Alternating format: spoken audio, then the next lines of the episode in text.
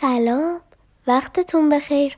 می‌خوام امروز داستان تبل توخالی رو از کتاب کلیلو دمنه براتون بخونم. روباه توی بیشه بی هدف پرسه می‌زد. از بخت بدش هیچ شکاری در آن دور بر نبود. باد میوزید و علفهای زرد را به چپ و راست خم می‌کرد. منظره زیبایی بود.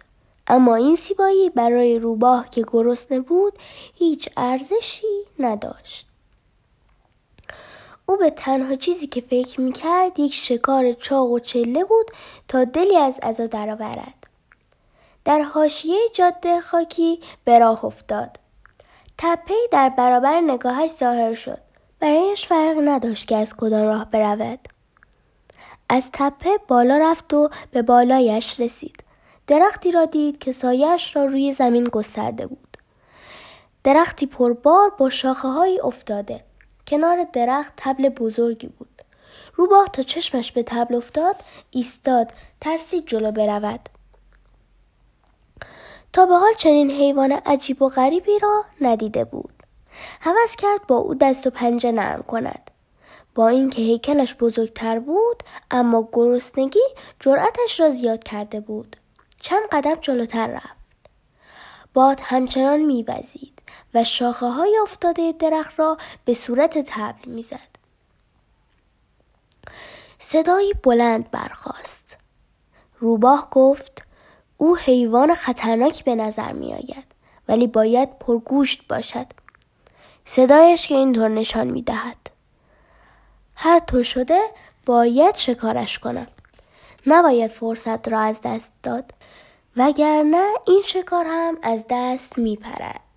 جلوی تبل شروع کرد به راه رفتن اما تبل همچنان ساکت و آرام ایستاده بود. روباه متعجب بود که چرا حیوان تکان نمی‌خورد. فکری به خاطرش رسید بهتر بود از پشت سر به او حمله کند. با این کار قافلگیرش می‌کرد و فرصت هیچ حرکتی به او نمی‌داد. به آرامی درخت را دور زد. تبل باز هم تکان نخورد. روباه از آرامش او عصبانی شده بود. با شتاب به طرف تبل پرید و رویش نشست. تبل با صدایی مهیب پاره شد و بر زمین افتاد. روباه باورش نمی‌شد به این سادگی او را کشته باشد. به سرعت از روی تبل پایین آمد تا گوشت چرب او را بخورد. اما هرچه نگاه کرد از گوشت خبری نبود. به این طرف و آن طرف تبل نگاه کرد. هیچ اثری از گوشت نبود. نمی توانست بفهمد. این دیگر چه حیوانی بود؟ به آن بزرگی و با آن صدای مهیب یک ذره هم گوشت نداشت. با صدای بلند به خود گفت انگار هر حیوانی بزرگتر و صدایش مهیبتر باشد بیشتر تو خالی و بیمغز و گوشت است.